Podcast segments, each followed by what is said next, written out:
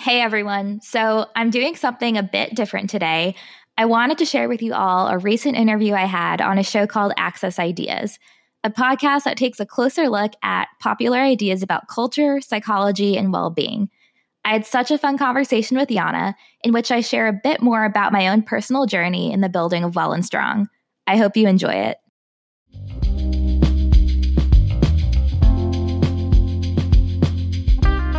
Welcome to Access Ideas, where we share insights and perspectives that spark curiosity, conversation, and inspiration.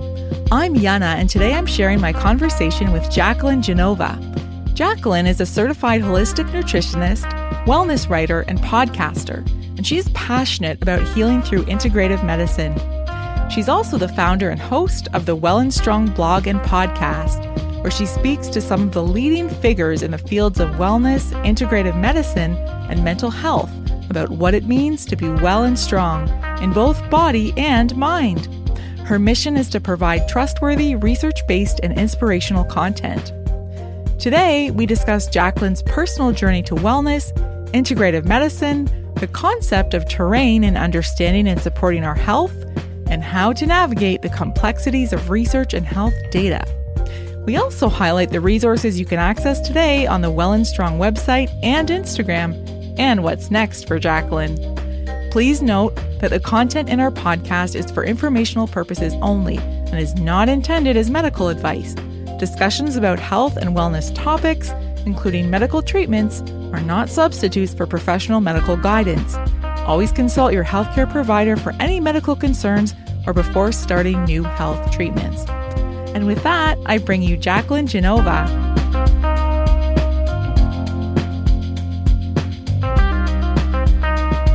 It's great to have you on Access Ideas today, Jacqueline. Welcome to the podcast. Thank you so much, Yana. I'm so excited to be here. You have an incredible podcast and you've got some really wonderful guests. And I noticed that at each episode ending, you like to ask them, what does well and strong mean to you? So maybe we can start there today with you and talk a little bit about Well and Strong and how you came to focus on this. Absolutely. I love that reverse engineering. I mean, that quite honestly, Yana, is my favorite question to ask my listeners, um, which is why I do save it for last. But I do have a bit of an unconventional background with regards to how I kind of found myself in the wellness space. But that truly started when I was about 13 years old. My mom was diagnosed with stage two breast cancer, and her diagnosis really served as the catalyst that caused me to really just immerse myself in the world of complementary and alternative therapies for cancer. And, you know, it's certainly one thing to hear about our approach to cancer care in this country and then actually experience it as I watched what my mom went through. But this really just ignited a passion to figure out you know, why our current model is not working and figure out another approach. So that passion persisted for a while. And then fast forward to when I was in college, I studied at a school known for business and entrepreneurship. But the irony is that I would say the highlight of my college career was completing a thesis that essentially advocated for an integrative approach to cancer in our country. And I certainly learned a lot through the writing of that paper, which again just served as fuel um, that I used to advocate for change. So, long story short, that thesis, coupled with my passion and my mom's own cancer journey, really led to the birth of Well and Strong. So it will be three years. Um, well, actually, it has been three years this November that I've been I've been at it. Fantastic. And just for listeners to specify, where are you located? You're in the United States, but whereabouts? I am. So I recently moved to Greenville, South Carolina from Boston a little over a year ago. I've been enjoying the South. The winters are much more mild, so I can't complain. Oh, that sounds ideal. It's inspiring to hear about your journey towards holistic wellness and obviously having a personal reason like your own mother having um, a cancer diagnosis. I can only imagine how um, much that might have impacted you. Where do you think you decided to focus more on the holistic side? Was it seeing her initial reaction to conventional cancer drugs and treatment and making you think that maybe there was an alternative way of doing things? Yeah, that's a great question, Yana. I mean, quite honestly, I would probably say it was it was her recurrence in 2018. So um, we found out it spread to two spots on her spine, and anytime it spreads, it's quote unquote stage four. When it's you know no longer in the original site of origin, and at that point, I just really stopped to question why did this recur? You know, it's been over almost 10 years since her stage two diagnosis in 2018. She was on a medication called tamoxifen because her tumor was ER positive, And that was kind of like the gold standard. I mean, I think it still remains the gold standard today to prevent recurrence. So here we were 10 years later. She followed everything her conventional oncologist said, yet she still, you know, experienced this recurrence. So that really kind of, I guess, put me in the weeds a bit more as to questioning, you know, has what she been doing was that the right path and going forward what is the best path since that didn't necessarily seem to work mm-hmm. and maybe here we can define some terms and specify you're not against conventional treatments. And I think sometimes this is called allopathic medicine. Some people say traditional medicine, which can be confusing because traditional medicine can also be confused yep. with Chinese medicine. So for our conversation, I'll try to use the terms conventional or allopathic. Do those make sense to you based on what you've you've shared already? Absolutely. And yes, for listeners, so allopathic medicine basically refers to a system in which medical doctors treat symptoms and diseases using drugs, radiation, or surgery. Those are the top three. To your point, it's also referred to as conventional medicine, mainstream medicine, orthodox medicine, you may hear, and Western medicine. And so, for yourself, do you prefer the terms holistic and alternative, or what terms do you like to use? I'm a fan of an integrative approach. So, an integrative approach essentially incorporates an allopathic approach and a holistic approach. So, holistic healthcare is you could think of it as a form of medicine that really treats the whole person, right? So, it's not just the physical body, it's also emotions, it's the mental facets as well. So, with an integrative approach, um, you know, I again, I, I think conventional medicine does have a time and a place. So, for example, you know, this would be an acute situation. So someone who needs stitches or an emergency surgery. But I think that conventional medicine can cause more harm than good when it comes to addressing more chronic illnesses like, you know, autoimmune disease or cancer when it's solely, um, you know, the only source of treatment that a patient chooses to, to opt for. Definitely. And I think this is important because a lot of people hear the words alternative or holistic and they think, oh, that person's against using conventional medicine, but you're not against using it. You're looking at context. And specifically, I, I love this term integrative medicine because it's about getting maximum benefit from all the knowledge that we have out there. So maybe you can talk a little bit about starting well and strong and how do you ensure that the content remains both research based and inspirational at the same time?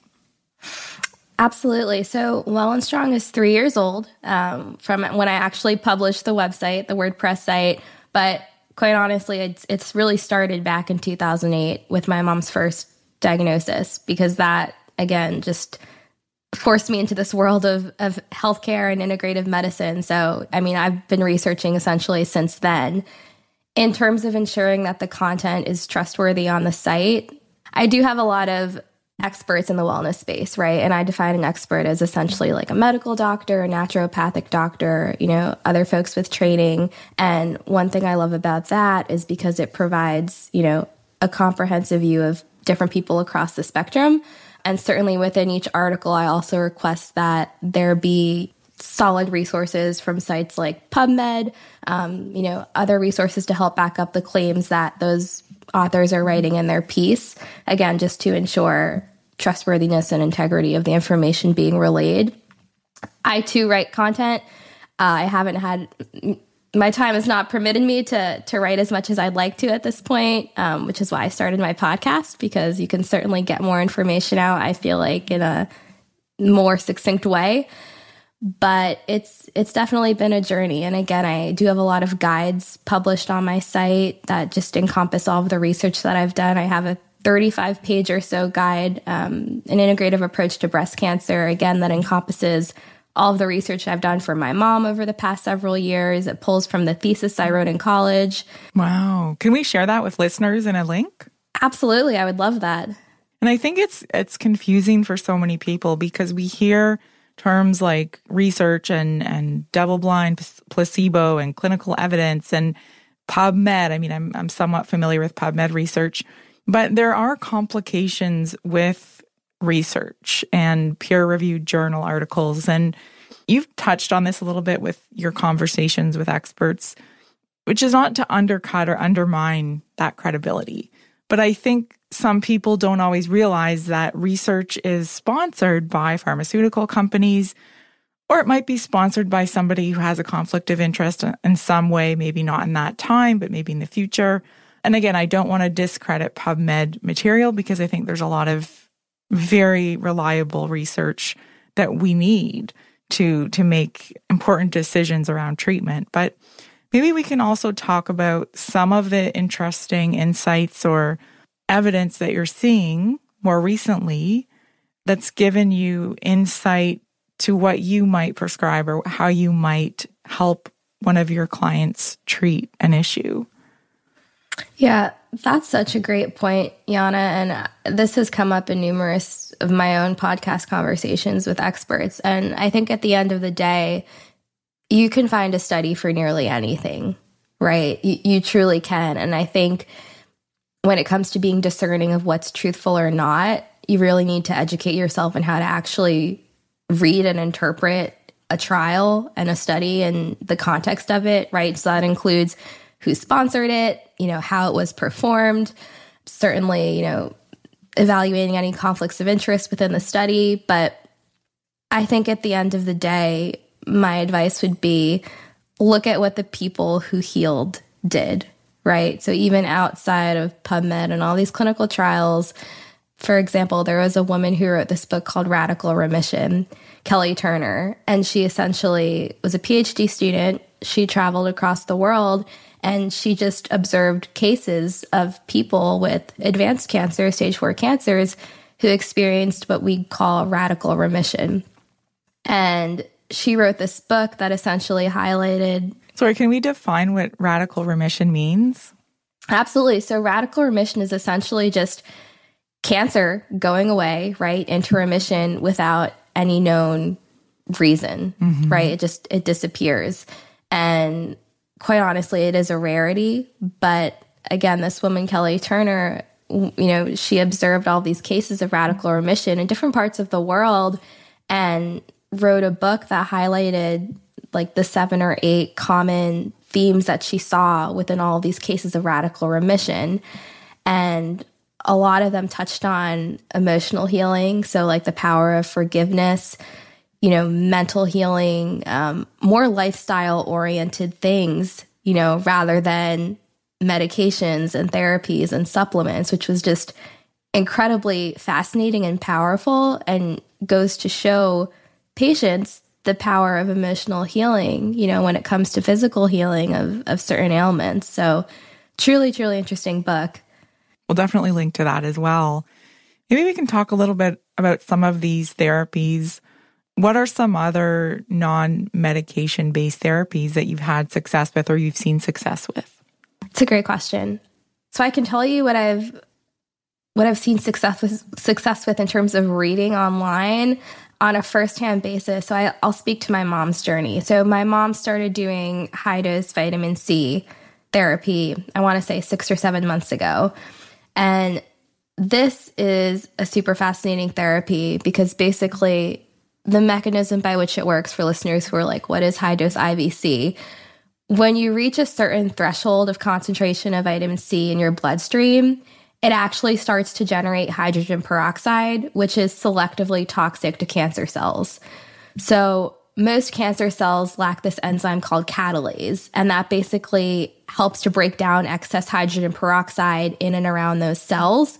So, by taking advantage of the lack of that enzyme and creating a lot of hydrogen peroxide, which we know is an oxidative therapy, it's highly toxic to cancer cells.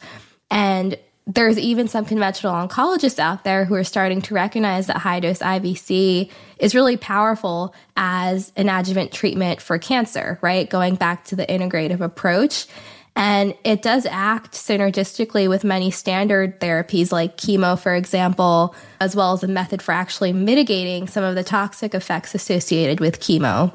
And is high dose vitamin C therapy, does that mean just taking a lot of vitamin C tablets or is it like an IV drip? Yeah, so it's actually the latter. It's an IV drip. Um, I mean, certainly you'll hear folks talk about the benefits of liposomal vitamin C, but if you really want to get that therapeutic concentration, which is basically when your blood sugar measures between 350 to 450 after a session, you have to go the IV route. Interesting. And can you talk a little bit about the concept of the terrain in integrative medicine? So, what, what does that mean? I've heard that term a few times in your podcast. Absolutely. So Dr. Nasha Winters, I feel like, really coined this term. And it essentially refers to addressing what we call the internal terrain of our bodies. So that means ensuring that we're creating an environment where disease can't form.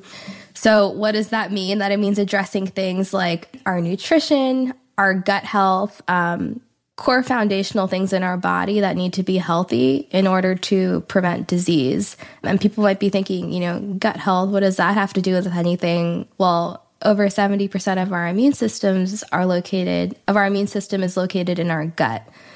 So her whole methodology is essentially creating a strong terrain so that our immune systems are strong and that we are able to fight off cancer, um, you know, as our bodies were were made to to prevent disease in the first place. Gut health is becoming a really prolific area of study. We're seeing constant output of research and findings. And I think more and more people are appreciating just how much their gut health contributes to their overall health and even their mood, their experience of living life. Um, what are some helpful tips that you might give to people who are listening and maybe they don't have cancer, but they might not have the greatest health and they might be interested in improving their gut health in some way. Aside from just going out and buying a bunch of supplements, which obviously you're not recommending, how can you help people think through that? Yeah, that's a great question. And I think, too, unfortunately, one of the reasons why people don't make or don't take the active steps to improve any area of their health is because they're very overwhelmed, right? Especially in the wellness space. We hear, you know, if you have an issue, you have to do 20 things in order to heal. That's not the case. So, gut health is a great example. I think it really starts with nutrition. And when I say that, I mean specifically eliminating things that are inflammatory. So, things like gluten, for example, if you're within the US, gluten is binary, it's not pure. Therefore, it's inflammatory, um, and I think it should be avoided. I mean, we hear scenarios where people go to Europe and consume gluten and they're fine because gluten in Europe is, is pure. Again, removing other inflammatory things. Dairy tends to be a trigger for a lot of people. Certainly, anything with sugar, um, alcohol is really, really not great for gut health. So, making small changes like that, I think, would be the first step. So, remove. Um, there's a four step program. It's like remove, repair. Um, I spoke with Dr. Amy Myers the other week on one of my episodes in, in my podcast, but essentially it starts with removing trigger foods. Again, introducing healing things. So, things like bone broth. Um, I'm a huge bone broth advocate. It's a little um, takes a bit of time and effort to make, but once you have it, you just consume a cup a day and it's very, very powerful. And then certainly, you know, introducing certain supplements, um, L-glutamine, slippery elm, other herbal extracts are very powerful. And perhaps most importantly, and, you know, not necessarily spoken of enough is ensuring that, you know, we're also not experiencing too much stress because cortisol and stress definitely impact our intestinal permeability. So it's again, it's a combination. It's truly a holistic approach, looking at all those different, you know, areas and hoping to address it via yes a whole whole person approach view. What are some stress management or stress reduction techniques that you've seen be extremely effective? So if people are feeling overwhelmed and they're hearing everything from, you know, to ice baths to go on a retreat in the remote jungles of the Amazon. yeah. Um, something as simple as just getting enough sleep. Like let's let's go back to basics here. What are some really accessible stress reduction, stress management techniques that you want to recommend? Yeah, I'm learning this myself. And I think at the end of the day, wherever someone travels, right, you travel with yourself. You can't escape your mind, you can't escape your thoughts. So true. And I think there's this fallacy that people think if I go on, you know, the seven day retreat where I meditate in the mountains, I'm going to be healed of everything and come back. And, you know, that's, that's not the case, right? So again, I think it starts with small things. Um, for me, one thing that's been incredibly beneficial is just morning silence. And I used to be the type of person, I still am sometimes, where I feel like I have to constantly be learning something. I relate. I, I relate. I'm sure you that. do. Yeah. As a podcaster, I think we just have this inherent like desire to always wanting to be, to be learning. And yeah. I think that, you know, I mean, I would always play podcasts from the second I woke up in the morning on my oh morning walks that's me. yeah. And it's and it's funny because we think we're, you know, getting all this information and you know, we're we're you know, getting benefit, but the irony is that we have so much stimuli on a daily basis to our brains that we don't get a chance to rest. And again, one practice that's been really beneficial for me is just taking my morning walk. I leave my phone at home, Yana. I will go for a 30 minute walk and I will just look up and look around and listen to the sounds of nature. And it really puts me in a state of, of rest. You know, being in nature activates your parasympathetic nervous system. Um, something else I've integrated is learning to not check my email until like, you know, 10 30, 11 o'clock in the morning because it won't put you in a reactive state. You know, learning boundaries, not having to feel the need to reply to every single message or text that I get trying to eliminate the need for perfectionism. I mean, the list goes on and on, and I think everyone can personalize it according to you know areas that they think they need to to improve. But silence at the end of the day is is really has been key for me. That's important. I agree, and even just taking any point of the day to give yourself silence um, and go outside. Ideally, if you can. Nearby where I live, there are some beautiful trails and I've been making a point of of going out even at lunchtime and trying not to look at my phone or listen to podcasts. But I have the same issue. I'm always uh, compulsively learning, like trying to take in more information. And, uh, you know, we live in a time where that is supported by all the tools and the resources that we have. So great suggestions. I love that, Jacqueline. I think that's, that's helpful. And, Again, these might not be revolutionary to listeners, but so often we need to hear things. We need to be reminded about what works because we got into a habit of something that, you know, doesn't work and it, we just aren't thinking about it. So maybe we can also highlight some other interesting therapies. One of the most intriguing ones that came up in your podcast was mistletoe therapy. Can you talk a little bit about that? I mean, it's Christmas coming up, so maybe people I are thinking it. about mistletoe. so timely. Yes, absolutely. So mistletoe, I quite honestly learned about this therapy within the past two years from uh, an association called Believe Big. It's a nonprofit. Definitely encourage listeners to check it out. But basically, mistletoe extract is a semi parasitic plant with several active ingredients that in preclinical studies appear to directly cause the death of tumor cells and stimulate an immune response. And mistletoe most commonly is, is performed via self injection. It could also be done intravenously. Um, my mom's been doing the former um, over the past year or so. And it's it's truly fascinating because again, back to the integrative approach, um, it, it may contribute to reducing the risk of tumor recurrence. Um, it complements chemotherapy and radiation by helping to alleviate side effects like nausea and loss of appetite. And it basically just helps enhance the body's natural defense against cancer to promote better quality of life for patients. And this organization, Believe Big, actually funded um, or is in the process of funding a clinical trial at Johns Hopkins University. It actually just passed phase one that showed it to be a safe treatment. And it's it's truly an incredible therapy. Again, my mom started doing it a little over a year ago. It's minimally invasive. Um, again, has really no negative side effects. You just have to be willing to inject yourself, but it has some pretty powerful benefits. That's impressive. Are there any links or resources you want us to mention so people can learn more? Yeah, believe big. Again, um, Ivelisse Page, she's one of the co-founders. She's an incredible woman. I had her on my show a few months ago. Actually, my very first podcast episode, Yana, was on her podcast, Believe Big. So she kind of helped give me the push I needed to start mine. But yeah, that organization has essentially everything you need to know in terms of understanding what it is, how it works. I mean, I provided a brief outline, but they also have resources for patients who want to connect with practitioners to actually be able to, you know, get the mistletoe and start that process because, you know, conventional oncology doesn't necessarily offer it as a treatment. So yeah, that's my my go-to resource. Perfect. Well, uh, we'll list that. In your recent conversations, Jacqueline, you've talked to a few experts in wellness and mental health. What are some surprising or impactful insights that you took away from that? Maybe they made you rethink some of your assumptions. Yeah, the more I learn, Yana, the less I know.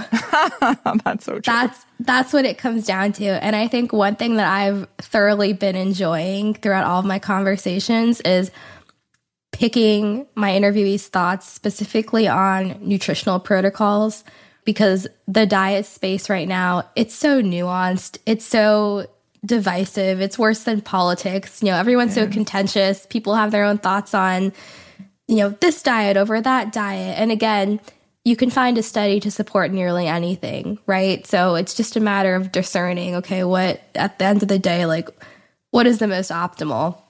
So, to your question, I think one thing that I've really learned is that the folks to trust in the health space, in my opinion, and I've said this numerous times, are the ones who admit that they don't know everything. Mm-hmm, mm-hmm. That's always a good sign.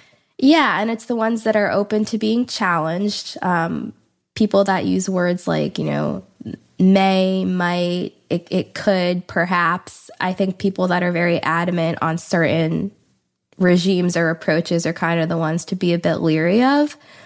And yeah, it's just been really interesting to see the evolution of, you know, nutrition and and thoughts on the optimal diet even over the past decade and, you know, hopefully be able to share what I think is, you know, perhaps the most optimal that everyone should be, you know, opting for.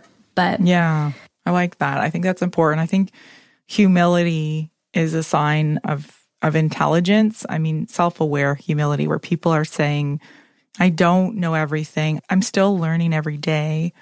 Um, and there are some very dogmatic influencers, I should say, on uh, every topic related to our health from intermittent fasting to cancer treatment. And I find it really disconcerting when they use the all or never language or just, yeah. you know, if, if, you don't do this, you're wasting your time. And it yeah. can be very frightening to people who are already feeling overwhelmed and uncertain about their their particular choices around what to do for whether it's cancer treatment or autoimmune.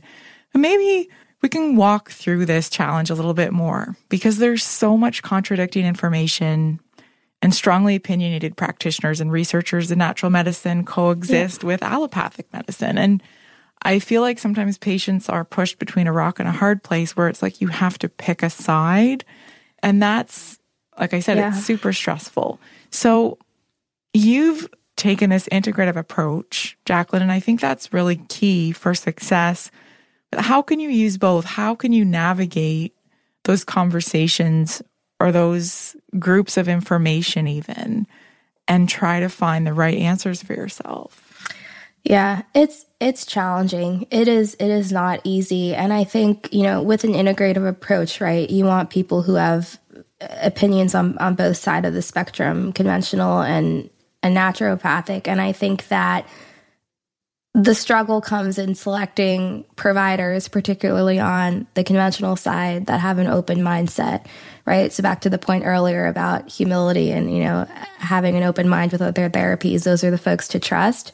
Sadly, most conventional oncologists don't necessarily have that open mindset. And I mean, in fairness to them, they have to abide by what we call the quote unquote gold standard, right? For certain cancers, it's, you know, XYZ treatments. And if they don't necessarily prescribe those to their patients, they could be sued.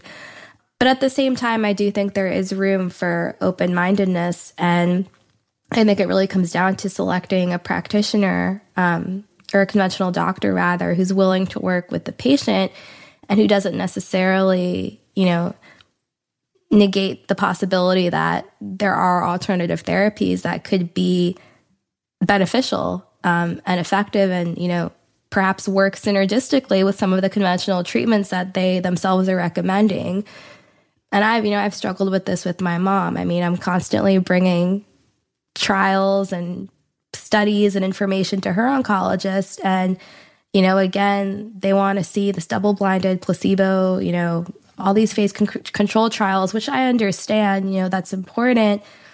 But, you know, I think open mindedness is, is truly key and having the support of your practitioner in whatever the patient decides to do is really going to be the actual game changer at the end of the day. Mm-hmm. I agree. It's hard though.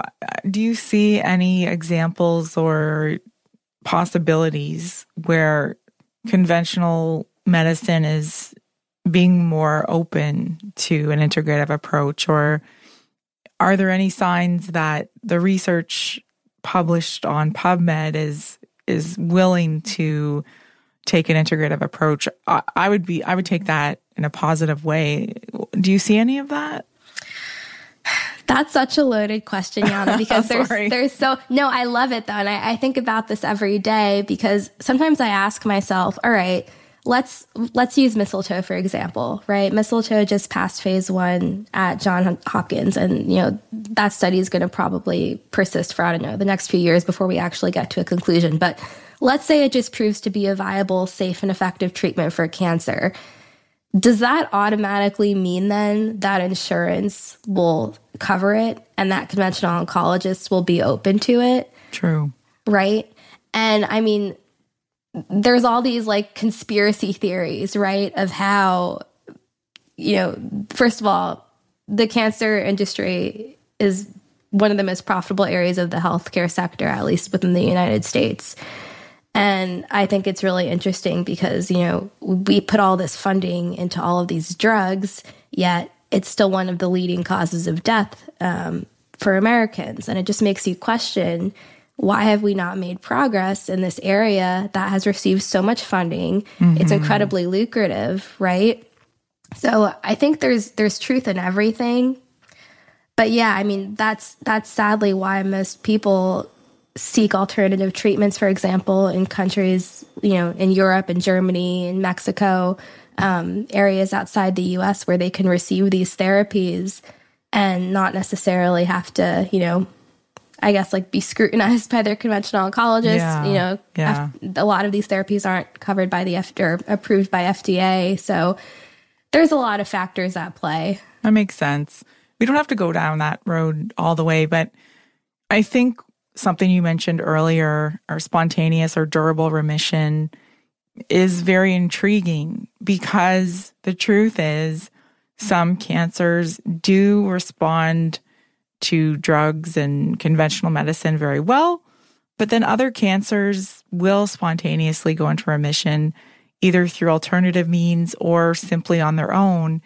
But obviously, most patients don't want to take that chance of saying, I'm just you know, my my oncologist is telling me to take chemotherapy and I think there's a chance based on what I see that it could go into remission. This is such a hard question to consider because obviously we can't study this in, in a large group basis. It's up to the individual typically because we live in countries respectively that give us the choice to take yeah. treatment and I would I would think that most people will probably take the treatment that their oncologist recommends. And some of those people will probably try integrative medicine by working with, you know, uh, complementary therapies or holistic practitioners, but still not get the full benefit of somebody who has full integrative knowledge from both sides, so to speak. So, do you have any thoughts on this? I mean, it's, it's a bit of a philosophical angle. It's it's not a right or wrong thing, but what would you like to see more of? Where would you like to see medicine go in terms of the the conventional treatments being more open to an integrative approach? Yeah, I'm trying to figure out how I can say this in the most clear and concise way.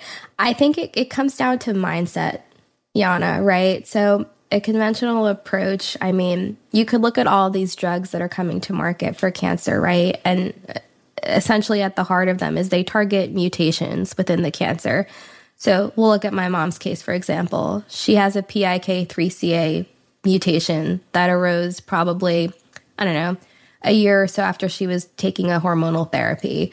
Why is that? Because cancer cells are smart, they adapt. So if you give a drug to a patient who has a certain type of mutation, within a year or two, those cancer cells are going to adapt to that drug and they're going to form another mutation.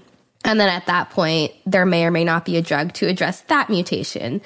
So they're not really addressing the root of the cancer, right? So to your point about the terrain earlier, conventional medicine doesn't even look at terrain. They look at targeting actual like mutations within a cancer cell, which inevitably will change over time. So there's really like, there's no end to it. And whereas integrative medicine says, okay, we could use that approach plus a, a, a, root approach, right? So let's look at the terrain in the body. Let's look at how the immune system is functioning because, you know, we are born, God gave us immune systems to, to fight disease, right? We have an inherent ability to heal in our bodies. Why aren't we trusting that more? And why are we not supporting it more, you know, as we should support it?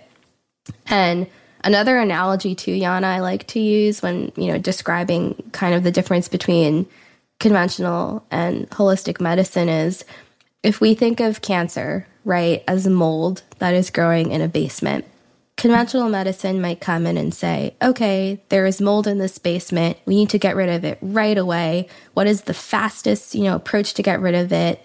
Let's use bleach. Let's just put hmm. bleach all over the mold. It'll go away. One, two, three, done. Holistic medicine says, all right, there's mold in the basement, but why is there why is there mold? Like what caused it to grow? What are the conditions of the environment? Is it really humid down there? Is there not enough air circulation? How can we change that so as not to allow the mold to grow in the first place? Because with the former conventional approach, you use bleach, you kill the mold. But if you don't address that environment, the mold's going to come back, right? Mm-hmm. That's a great analogy. And it's going to come back stronger, again, to the point about mutations, because it's already developed, you know, an idea of what's going to hit it and it's smart and it's going to adapt. So, for example, patients who are undergoing chemotherapy, you know, chemo and conventional treatments, they kill daughter cells cancer daughter cells. And that's a really. What are those? What are daughter cells? So it's basically the cells that stem cells create, cancer stem cells. And again, cancer stem cells are the ones that cause recurrence, right? So that's why people who, you know, do conventional treatments who don't necessarily address anything else, they may have recurrence because they didn't address the cancer stem cells. And interestingly, there are some complementary therapies that have been shown to kill cancer stem cells, like high dose IVC coupled with doxycycline, which is a drug that's been, you know, it's an antibiotic, but it's now more commonly being used in cancer treatment as an off label drug. So, again, I think the beauty with an integrative approach is chemo might mop up the daughter cells, but you're also doing a complementary approach that's going to prevent the stem cells from creating more daughter cells. And you're also killing the stem cells, right? So, again, I think there's a place and a time for everything. And I think that at the end of the day, you know, the most conservative approach is the best approach. Um, I don't necessarily think folks should go, you know, all guns blazing. Maybe just going back to your analogy of bleach, I was also thinking if you go down to your basement and spray bleach, you're breathing in bleach fumes, which to be fair is not your, you know, it's not the best thing to do for your health. Exactly. Um, and and similarly, chemotherapy treatments are incredibly hard on the terrain of our body, if we want to use that term. Yeah. Um, in all kinds of ways that you know that don't really have to do with the cancer. It's it's a side effect, of course, that you know, there's certain drugs that we know are very effective for treating certain types of cancers, And the side effects are simply an unpleasant price that we pay for getting the benefit of killing the cancer cells. But I think where integrative medicine, as I understand what you're saying, is to not simply, you know, take a, a very extreme approach and, and kill off the cancer cells, but do all that you can to optimize the terrain after that cancer is gone. So even if you want to go through with chemotherapy, and I I'm in complete support of most people who want to do that, I think it makes perfect sense. Integrative medicine can still play a role in giving you a better chance at remission and just having good health after. Because going back to that bleach analogy, if you spray bleach everywhere in your basement, you're going to do other things that aren't so great for your basement, not great for your uh, respiratory system. If you go in and you assess the, the the basement for humidity and light and all the things that led to the mold, let's say you do want to spray that bleach, you can still change the humidity and the light levels and prevent mold and enjoy your basement more because you're not going to yeah. keep spraying bleach. Exactly. So, yeah. And and even too, Jan, I mean, you know, to your point again, like there's so many other things you can do to mitigate those toxic side effects of chemotherapy and also protect healthy cells. And you know, people might be saying, "Oh, I don't have access to high dose IVC. I can't afford it. I can't afford, you know, hyperbaric oxygen." But there's studies that have shown that even fasting, which anyone can do, fasting around the time you receive chemo has been shown to help reduce the toxic side effects of chemotherapy and actually protect your healthy cells. So this is a very simple practice anyone, you know, undergoing chemotherapy right now could do and it's it's very very effective. And something else I want to mention too is at the end of the day, whatever treatment someone opts to pursue, the most important thing, in my opinion, is your mindset on what that treatment is. And I had a great conversation with Dr. Veronique Desaulniers. She is known as Breast Cancer Conqueror, and she has written numerous, numerous books on basically healing breast cancer naturally. And in our conversation, she had mentioned that, you know, she's seen patients who went the chemo route and they just envision that chemo as essentially liquid gold hmm. going into their bodies and just healing them. And they had very positive outcomes. So, independent of whatever therapy someone opts to pursue, if that person believes that therapy is going to work, it will work. Your cells react to your thoughts, right? Bruce Lipton's done so much work on this. So, the power of mindset is very, very powerful. Yeah, I think that can't be underestimated. And I know people might scoff or laugh at that, but the fact is, we're seeing more research on things like placebo effect and hypnotherapy. And those are systems of belief where we can heal ourselves. You know, I just saw an article the other day, I can't remember where, but it was all about using hypnotherapy to heal serious gut issues or at least make make it less painful our beliefs absolutely make a difference with the efficacy of treatments. And I think you had mentioned on one of your episodes that, or maybe it was one of the guests that you had talked a little bit about if you had somebody who was living a very high stress lifestyle and they they got this diagnosis and they they go to a retreat or some sort of alternative therapy location they might feel better after a few weeks and they might come back home but you both emphasize like healing happens at home. And if your day to day activities, your beliefs, your habits, your mindset is going back to that very high stress, unhealthy, for lack of a better word, um, lifestyle, that will absolutely inhibit healing and it can put you at greater risk for recurrence of autoimmune issues and cancer, unfortunately, too. Um, so I really like this direction that we're seeing in our popular understanding of health. And again, evidence matters, but I think we are seeing more evidence around how our mindset, how our beliefs contribute Absolutely. to our health and our and our healing. Yeah, and even too, Yana. I mean, I'm I'm Christian. My faith has been incredibly powerful in not only WellnStrong's journey, but my mom's. And the Bible says life and death are in the power of the tongue. And that just goes to the point of the words we speak to ourselves are very, very powerful. And to your point earlier about, you know, what should someone look for in a in a doctor when seeking care? Look for someone who speaks life over your life. And a lot of conventional oncologists, you know, will see a, an advanced stage cancer patient and say, "Oh, you have X amount of time, you have X months." That is the worst thing to ever say to a patient because, first of all, the doctor does not know, the doctor is not God. And secondly, you know, the fear that's instilled in a patient, you know, when they get a cancer diagnosis, that's probably one of like the worst just triggers for for making the cancer worsen is that fear mentality. Yeah. So again, just the the importance of speaking words of life over yourself that you are healthy, you are well, you know, the medication, the chemotherapy, whatever it is you choose to pursue is having a positive impact on your body. Again, is just it's it's really key. Yeah, and those types of diagnoses can put people into a, a spiral of despair where they stop trying and they stop believing that healing is possible. And regardless of your religious beliefs, I think there are absolutely correlations between what you're believing about your outcomes and the potential for healing. So I think that is important. And working with a healthcare provider who's going to be life affirming and helping you focus on getting the best outcome possible rather than casting a shadow over what's possible. I think that's that's really clear. I want to pivot for a moment to some of the really practical ways that people can get the benefit of your wisdom, Jacqueline, because you have some really lovely guides. Um, and particularly, I, I really appreciate the creative and popular illustrations on your Instagram account and your Facebook account.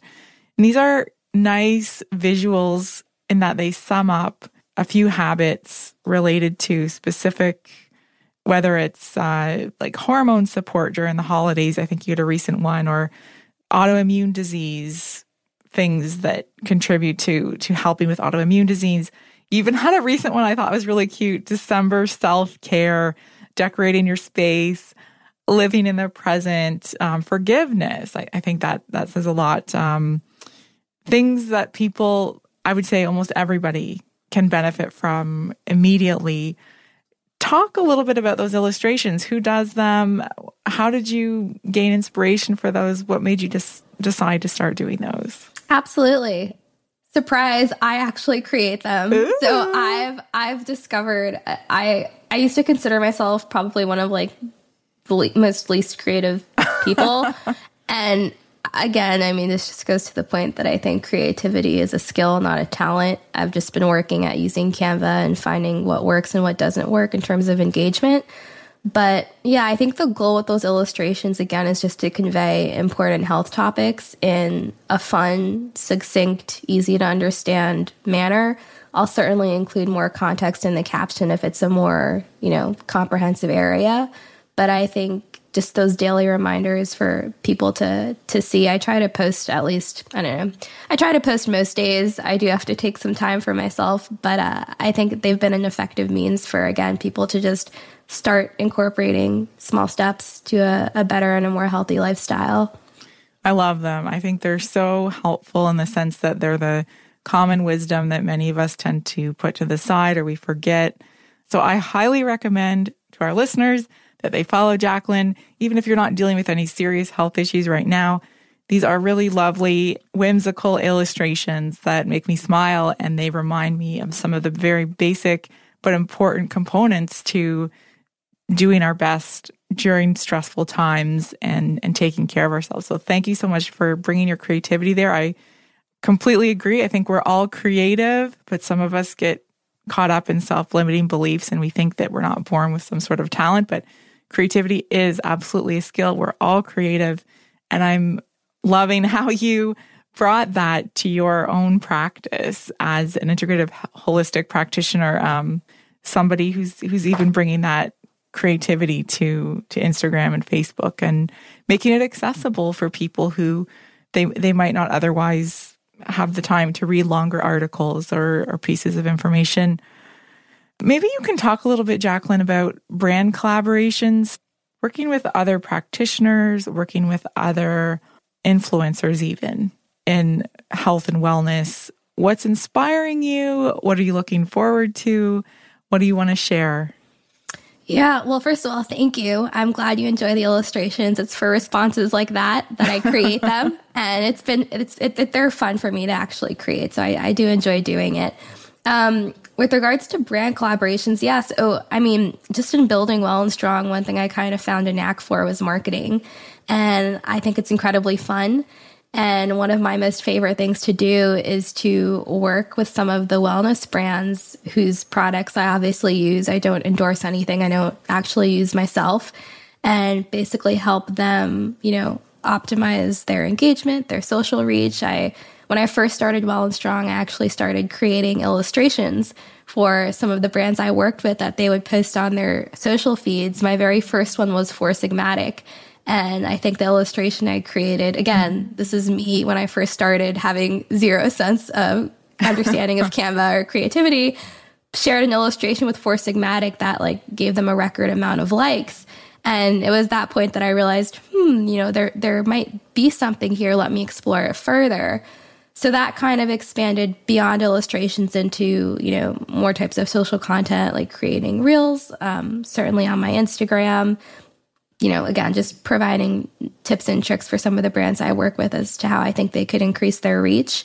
I do enjoy working with startups. That's kind of been ingrained in me since studying entrepreneurship in college. But yeah, it's just there's a lot of areas that I'm interested in, Yana, but I think that's another challenge I have is really trying to hone in because if you're chasing two rabbits, you're not going to catch either one. um, so I've really been working on kind of 80 20 you know, narrowing yeah. my focus. Certainly, my podcast has been a big focus of mine this year, mm-hmm. but it's been fun. Well, that's great. And maybe that leads us to our wrap up. What are your aspirations for WellnStrong? What's next for you? Are there any new areas or topics that you'd like to explore more and focus on more? Ooh, I love this question because it really makes me think. I have been enjoying my podcast a lot. I've I've really been enjoying being able to sit down and speak with some of the the people that I've admired in the health space for so long and that I've written even content for WellnStrong when I first started. Certainly is a lot of work, as you know very well. I only have about 30 episodes under my belt, but uh, still a work in progress.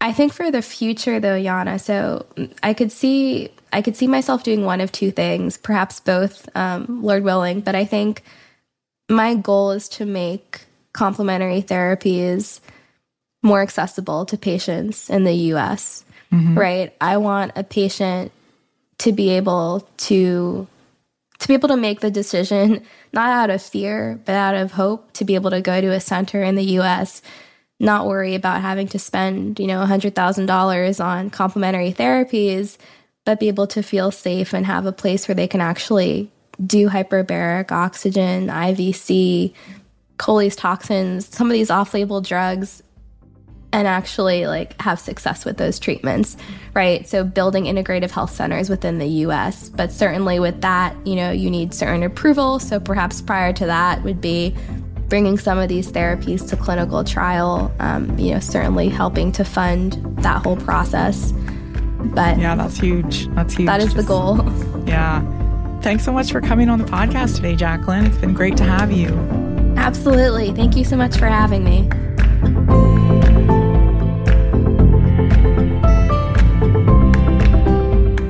You love Access Ideas, we'd love for you to subscribe, rate, and review us on Podchaser via the link in our show notes or wherever you happen to listen to podcasts. Tell your friends about the podcast too.